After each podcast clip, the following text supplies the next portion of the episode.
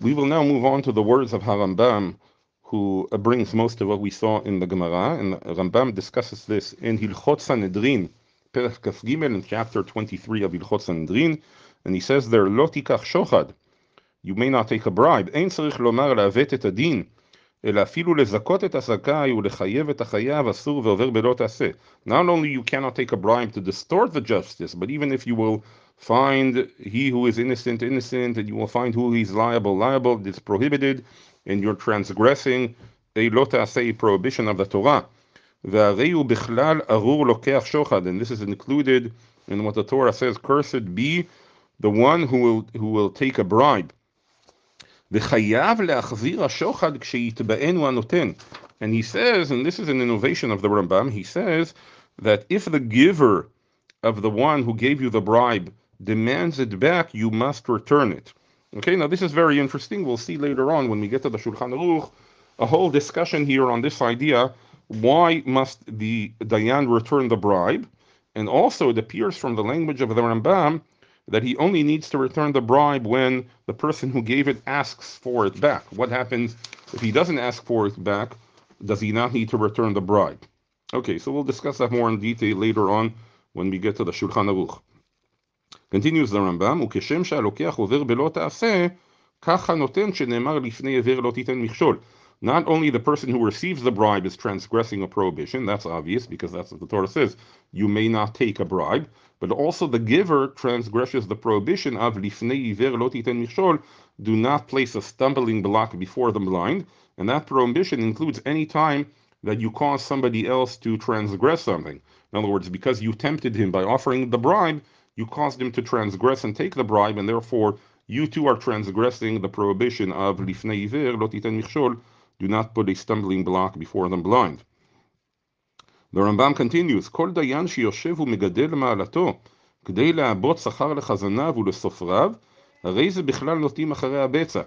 In other words, any dayan who sort of raises his stature so that he'll be able to take more payment for his chazanim, the people who are work on his behalf, and the sifrim, and to the scribes, that also is considered taking, like he's taking shochad. Again, even though he's not taking directly to himself, it's to the people who work beneath him, but nevertheless, because he's increasing the payments that people need to pay for no good reason, that too is prohibited. And this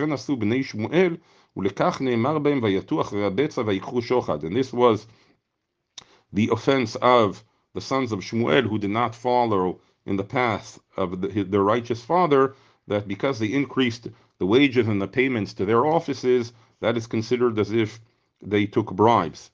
"Not even shochad of payment money, but actually of even actions done on his behalf, as we saw in the Gemara. That also is considered shochad, a bribe. And the Gemara brings several, the Rambam brings several examples of those brought in the Gemara. He was going on a small boat to go across the river like a ferry. And somebody helped him on the boat. And the person had a claim, and the Dayan said, "I cannot serve as a Dayan for you."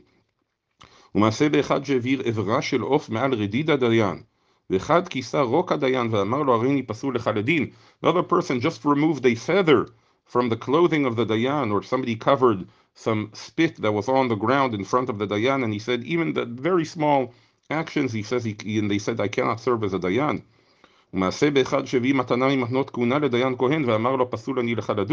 Somebody brought him one of the gifts that you must give to a Kohen, and he brought it to a Dayan who has a Kohen, and he said, "Also, I cannot serve as a Dayan for you anymore."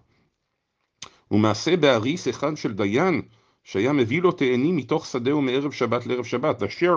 of a Dayan who would bring from the field the figs every Friday, and one day he brought it earlier on Thursday because he had a claim, and the Dayan said, "I cannot serve as a Dayan for you."